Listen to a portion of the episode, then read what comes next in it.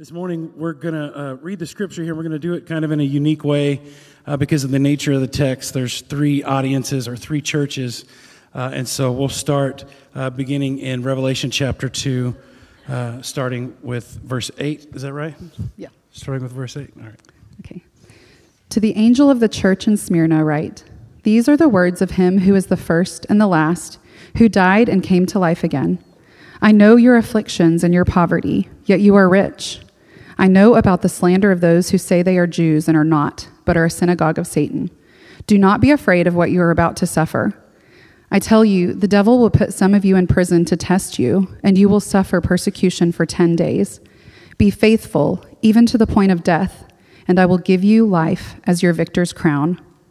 Whoever has ears, let them hear what the Spirit says to the churches. The one who is victorious will not be hurt at all by the second death. To the angel of the church in Pergamum, write These are the words of him who has the sharp, double edged sword.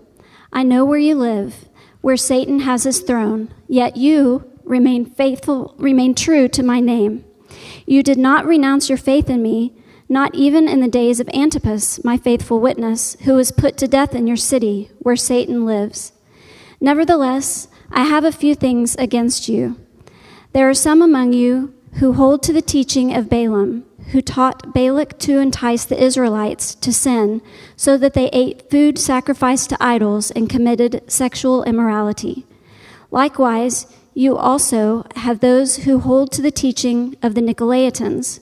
Repent, therefore. Otherwise, I will soon come to you and will fight against them with the sword of my mouth. Whoever has ears, let him hear what the Spirit says to the churches. To the one who is victorious, I will give some of the hidden manna. I will also give that person a white stone with a new name written on it, known only to the one who receives it. To the angel of the church in Thyatira, write These are the words of the Son of God, whose eyes are like blazing fire and whose feet are like burnished bronze. I know your deeds, your love and faith, your service and perseverance, and that you're now doing more than you did at first. Nevertheless, I have this against you. You tolerate that woman Jezebel, who calls herself a prophet. By her teaching, she misleads my servants into sexual immorality and the eating of food sacrificed to idols. I've given her time to repent of her immorality, but she is unwilling. So I will cast her on a bed of suffering, and I will make those who commit adultery with her suffer intensely unless they repent of her ways. I will strike her children dead then all the churches will know that I am he who searches hearts and minds, and I will repay each of you according to your deeds. Now, I say to the rest of you in Thyatira, to you who do not hold to her teaching and have not learned Satan's so called deep secrets, I will not impose any other burden on you, except to hold on to what you have until I come. To the one who is victorious and does my will to the end, I will give authority over the nations that one will rule them with an iron scepter and will dash them to pieces like pottery, just as I have received authority from my Father. I will also give that one the morning star. Whoever has ears, let them hear what the Spirit says to the churches.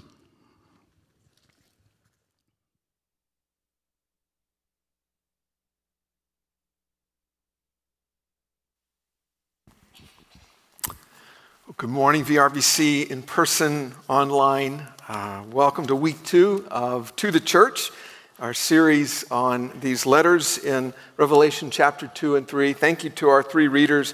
Revelation 1 3 actually says, Blessed is the one who reads aloud the words of this prophecy, and blessed are those who hear it and take to heart what is written, because the time is near. And so this morning, uh, we ask for God's blessing on the reading of His Word and on the internalization of His Word.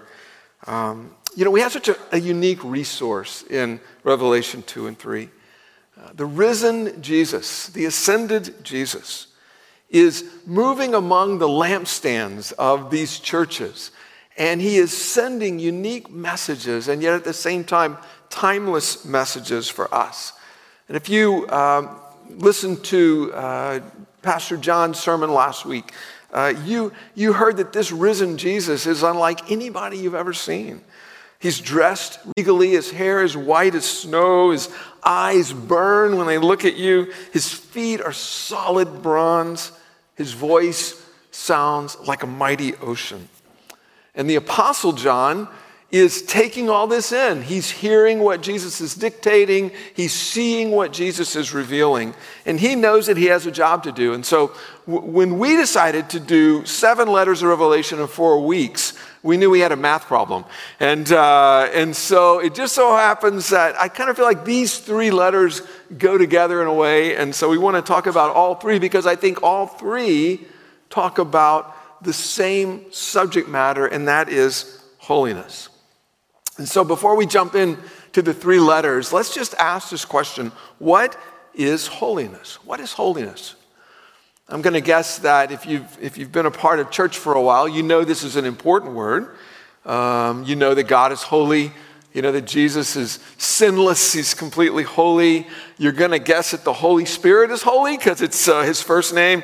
Uh, so, but, but yet, often when this word holy gets thrown around, um, it, it leaves us feeling a little conflicted, doesn't it? Like, for example, maybe you've heard of a certain church characterized as, well, there's a group of holy rollers. And you're not sure, is that a compliment uh, or is that a put down? And then if you've ever heard somebody described as, you know, they're one of those holier than thou types, you know that's not a compliment.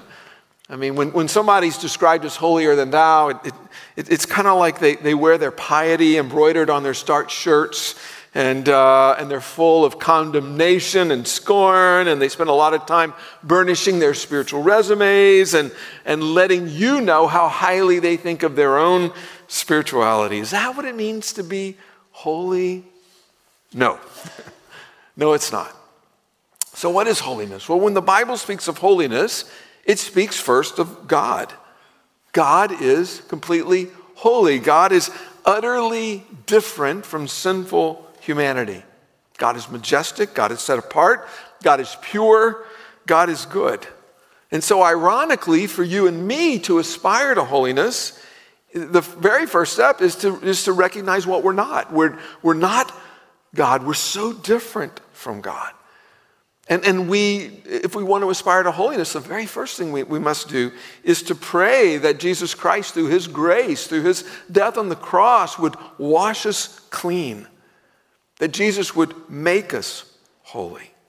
But then, secondly, to aspire to holiness is to basically ask that God's goodness would rub off on us, that God's goodness would be more uh, apparent in our personal lives and, and in our church. Because as long as we're on this earth, we're, we're still going to sin. We're still going to fall so far short of God's standards of holiness. And so we need cleansing and we need the Holy Spirit. You know, regardless of the baggage that you may have around that word, holy or, or holiness, I believe that true holiness is a beautiful thing. I bet likely most of us have known people who radiate holiness. And if you've met someone like that, chances are you want more and more of what they have. You want their peace, you, you want their strength, you want their level of commitment, you want their kindness and gentleness. And that's why these three letters we're going to look at today can be so helpful because I think each letter points to a different aspect of what holiness looks like in your life in my life. So, VRBC, what does it mean for us to be holy? Well, when we, we, we begin with that first letter that was read to the church at Smyrna, I think we would have to say, by way of summary, that holiness is hanging on when you want to let go. Holiness is hanging on to Jesus and his calling on your life when everything about you wants to let go of the rope. One of the things I find oddly comforting about these seven churches and the letters written to them is that each church faced their own challenge. Eugene Peterson says that, that these churches are less like pristine Victorian museums, and they're more like messy family rooms where real life happens. And so we need Jesus to come in and to clean up real life messes in these seven churches and in our church as well. And so Jesus dictates to the Apostle John these letters. And as our Apostle John, uh, John Hewlett mentioned last week, you're not our Apostle John. No, no, okay. Brother John, Pastor John. Okay, okay. Um, sorry about that. Where was I? So, as, as John mentioned last week, each of these letters kind of follow a pretty similar pattern. And so there's a, a, greeting by Jesus. There's some aspect of Jesus' character that he reveals. He often praises some aspect of the church. He often criticizes some aspect of the church. Usually he closes with some kind of encouragement, some kind of exhortation. He tells the church to listen to the Holy Spirit, and he gives a promise for those who stay true. So, with that in mind, let's look at this letter to Smyrna. Smyrna is one of two letters where Jesus has nothing substantively negative to say to the church. Isn't that amazing? What a dream. And I think it's because Smyrna had very strong fingernails. What do I mean by that? Well, well, Smyrna had learned to hang on to Jesus for dear life. When you think about this, this uh, church, uh, all seven of these churches in um, Asia Minor, modern day Turkey, they fall along the same postal route. Well, Smyrna was, was a beautiful harbor city. In fact, people called it the crown of Asia. It was situated in Asia, but in many ways it looked uh, west to Rome for its sense of identity and loyalty. The Christians who lived in Smyrna, they lived in a, in a beautiful place. Uh, they lived amidst physical beauty, but they also lived in hostility.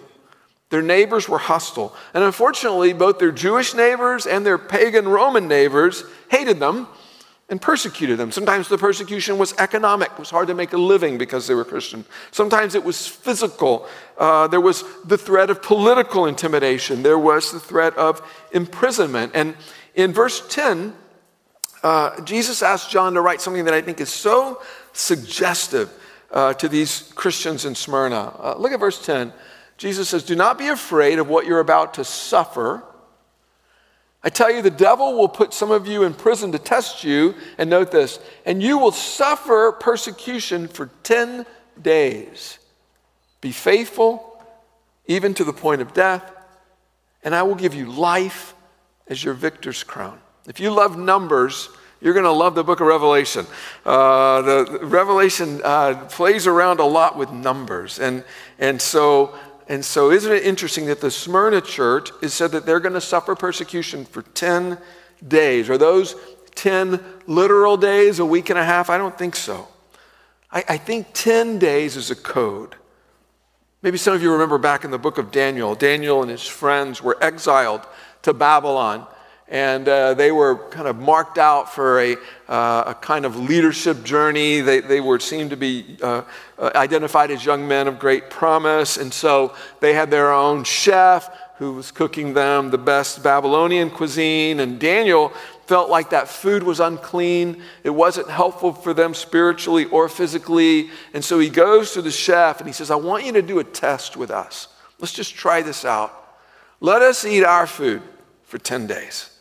And then at the end of 10 days, see if you can tell a difference between us and the Babylonians. 10 days. It's a test.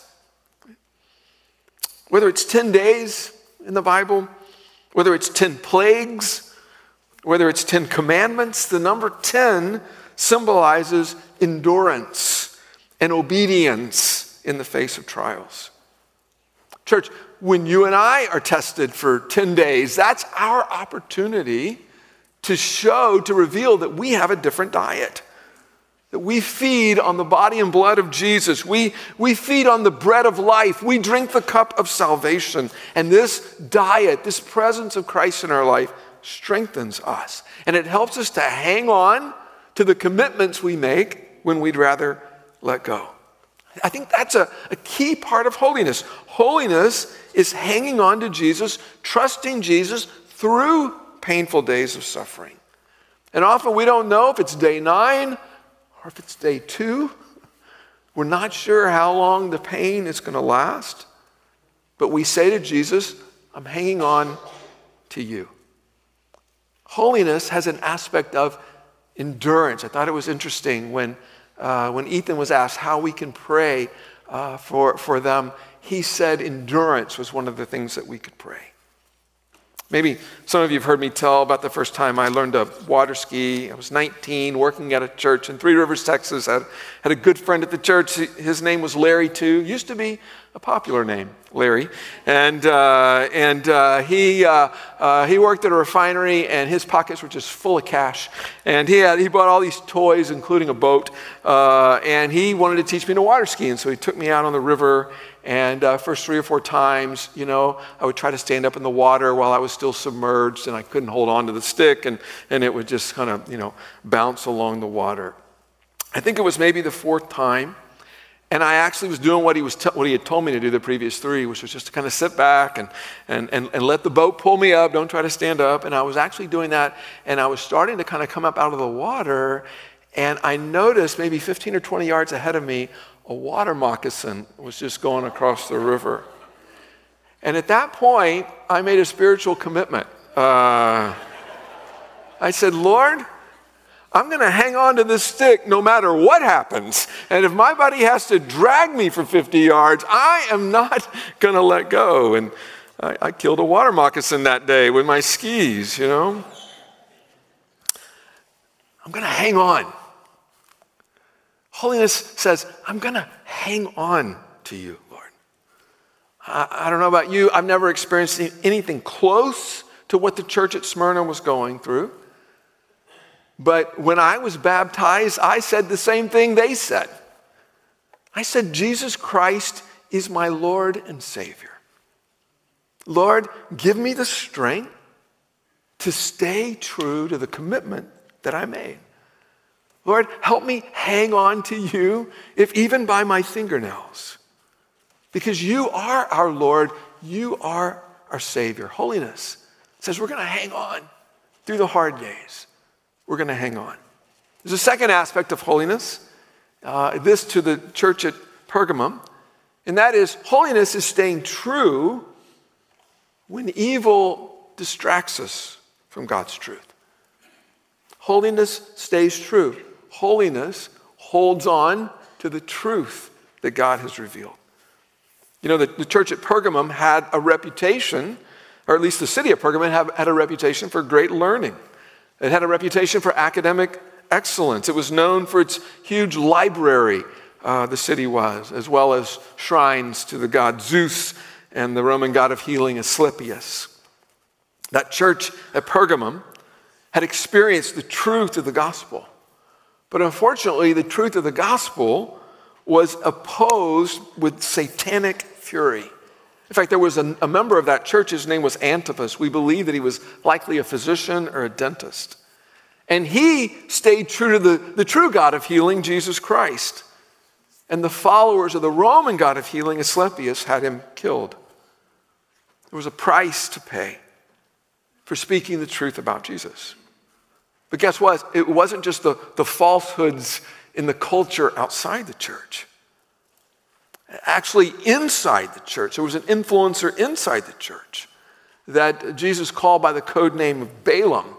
And, uh, and falsehood is coming into the church from inside the church. And so look at verse 14. It says, Nevertheless, I have a few things against you. Jesus says, There are some among you, some in the church, who hold to the teaching of Balaam, who taught Balak to entice the Israelites to sin so that they ate food sacrificed to idols and committed sexual immorality. If you've, if you've never read Balaam's story, it's in the book of Numbers. You start around chapter 22.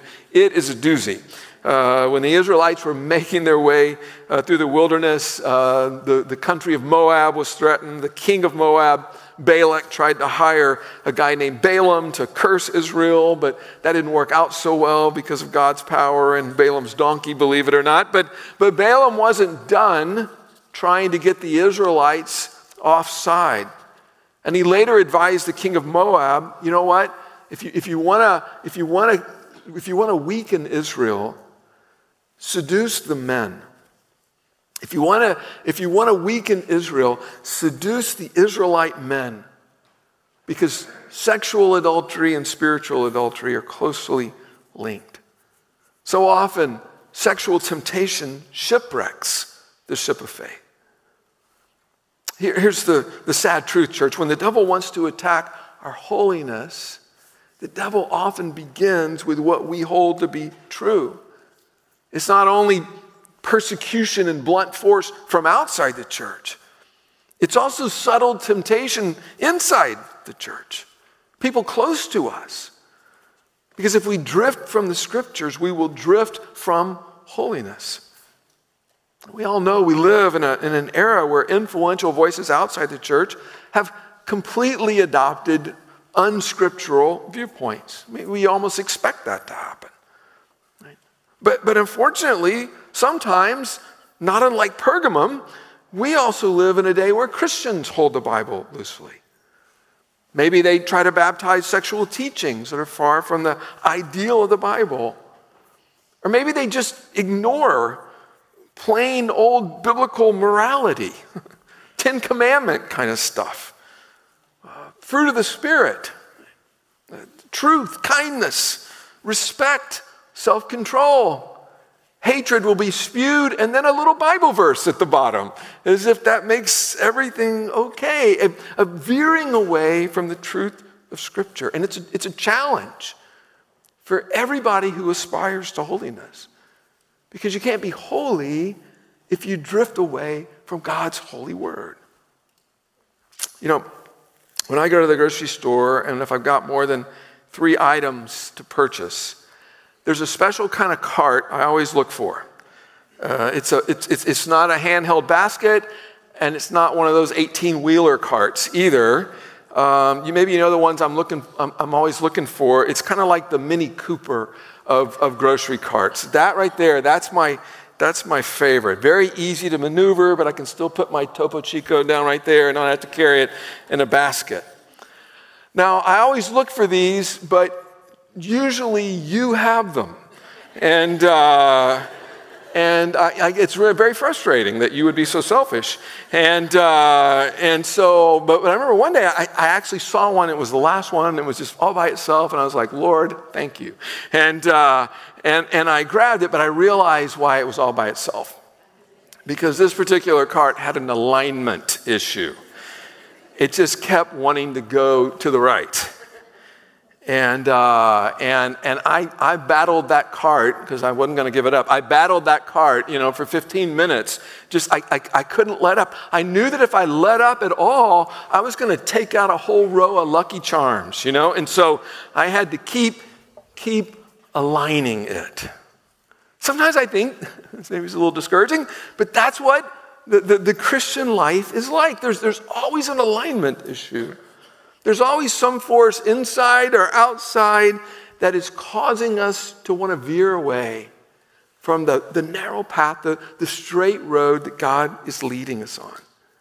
And Jesus calls Pergamum, and Jesus calls us to holiness. And holiness says, I'm going to trust the truth of Scripture, whether it's comfortable or not, whether it's easy or not, whether it's popular or not. Holiness hanging on, enduring. Holiness, staying true to what God teaches. And then I think when we look at that third church, the church at Thyatira, we'd say that holiness is moving forward down the path where Christ leads. Not only holding on to faithfulness, not only staying, staying true to God's word, but holiness is making progress in the life of faith. I think that's what we learn when we travel to Thyatira. Thyatira was a, was a commercial center. I think of it like a, a huge kind of farmer's market and arts festival with booths everywhere, all kind of different craftsmen uh, and women, guilds of artists who specialize. Maybe it was in uh, metalworking, maybe it was in fabric. But unfortunately, all of these different booths, all of these different artistic guilds, they had their own patron deities. And so their literal work in the arts was laced with idolatry.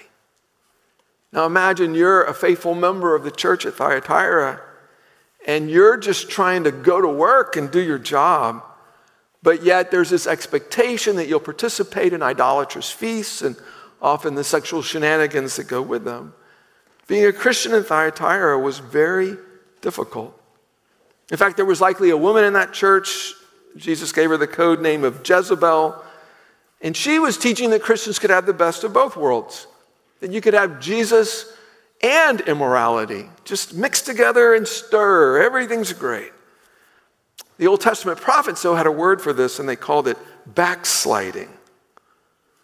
A backslider is someone who maybe was moving toward God, but now they're moving in the opposite direction.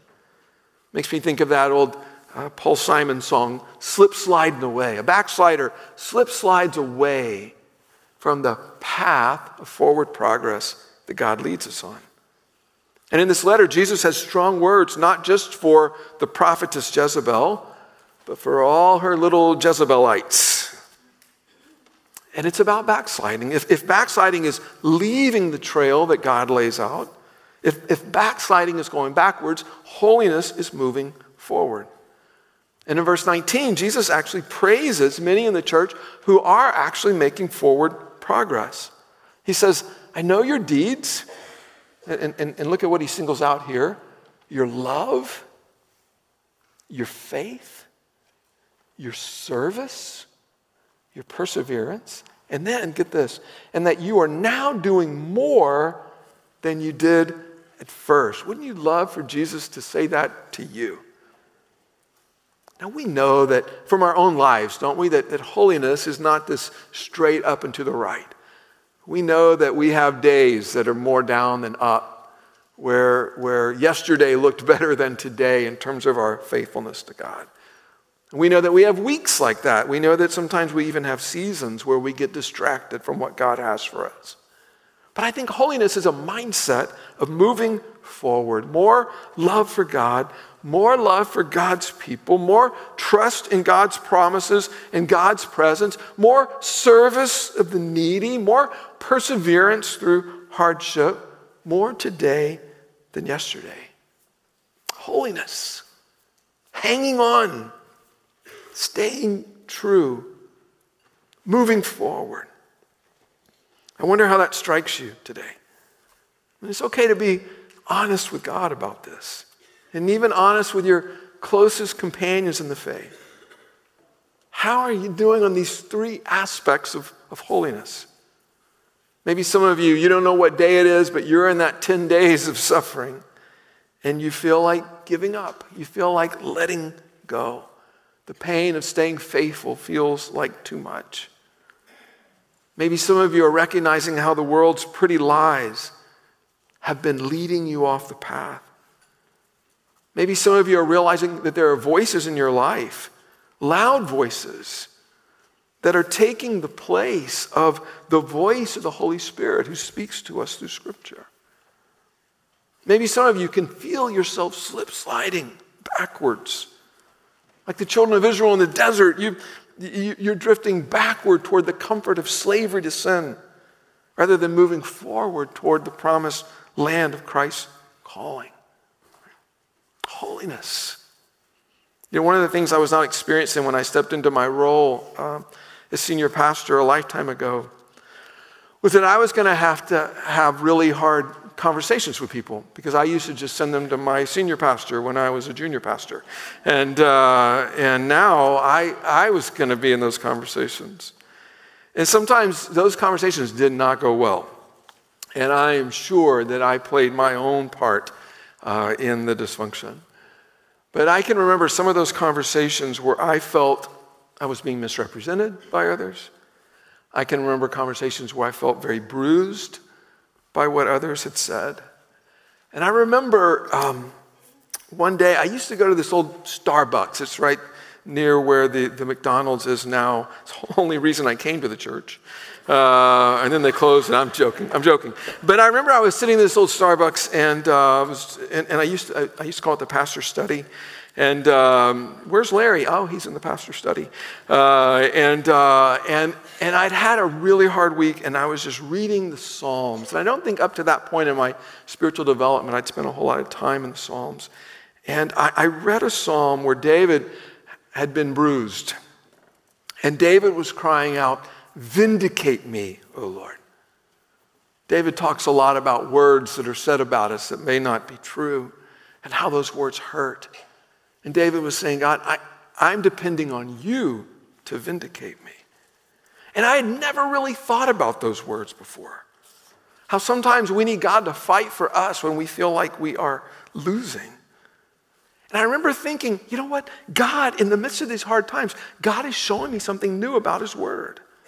I remember thinking to myself, this feels like progress. in the midst of the pain, God is showing me a little glimpse of what it means to follow Him more faithfully. God is showing me a way to experience more of Him than I did at first, to understand more, to appreciate Him more, to depend on Him more. God was showing me His kindness in a rough season.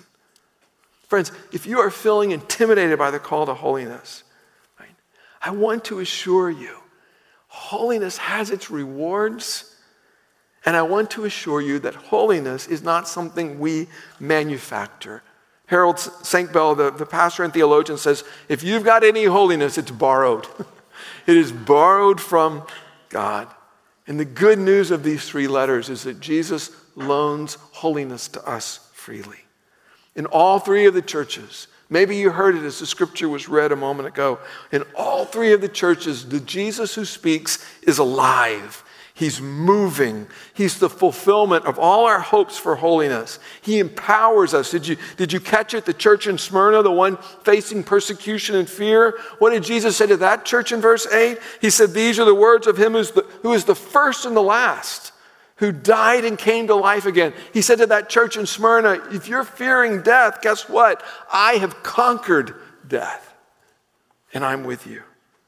What about that church at Pergamum, the one seduced by the lies of culture? In verse 12, Jesus says to them, These are the words of him who has the sharp double edged sword. The, the, the double edged sword in Scripture is an image for the truth, the truth that cuts through falsehood. Jesus is the author of truth. And then to that church in Thyatira, the one that was struggling with the temptation to backslide toward impurity and falseness. Jesus is the wise one who sees all.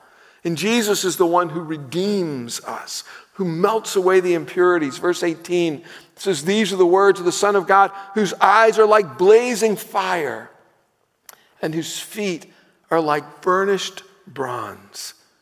Our holiness is borrowed from Jesus, the Holy One, the living one, the truthful one, the purifying one. We look to Him for holiness. I've always loved this true story that Karl Menninger tells in one of his books about a time when President Thomas Jefferson was riding horseback across country. He had a group of friends with him. They approached a swollen river. They were about to cross, and they saw a man standing there as if at a bus stop. And he was waiting for somebody to kind of uh, ferry him across the river. And he walked straight up to President Jefferson of all this group, and he asks uh, Jefferson for a ride. And Jefferson promptly kind of puts him on his horse and takes him across. And when they had dismounted on the other side of the river, one of Jefferson's companions went up to the man and he says, Of all of us, why did you choose the president to ferry you across? And the guy said, The president? I didn't know he was the president He said, All I knew was that I looked at all your faces and you had no written on them. But his was a yes face. Church, in your pursuit of holiness, look to Jesus because his face is a yes face.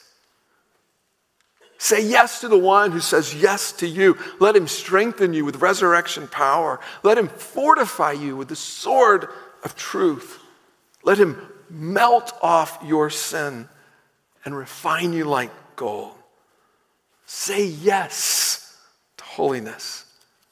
Say yes to the Holy One who says yes to you. Let's pray. Lord, we confess to you that so often our thoughts and words, our deeds and things we fail to do reek of unholiness. And we, we simply confess that. We ask, Lord, for your mercy to wash us clean, head to toe.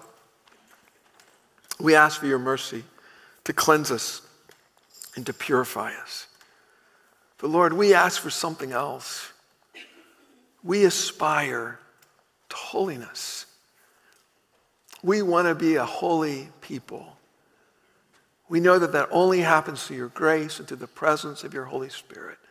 And so, Lord, now we open our lives to listen to what the Spirit is saying to us, to what the Spirit is saying to the churches, to what the Spirit is saying to Valley Ranch Baptist Church in this moment as we pray in the name of our Holy One, Jesus Christ. Amen.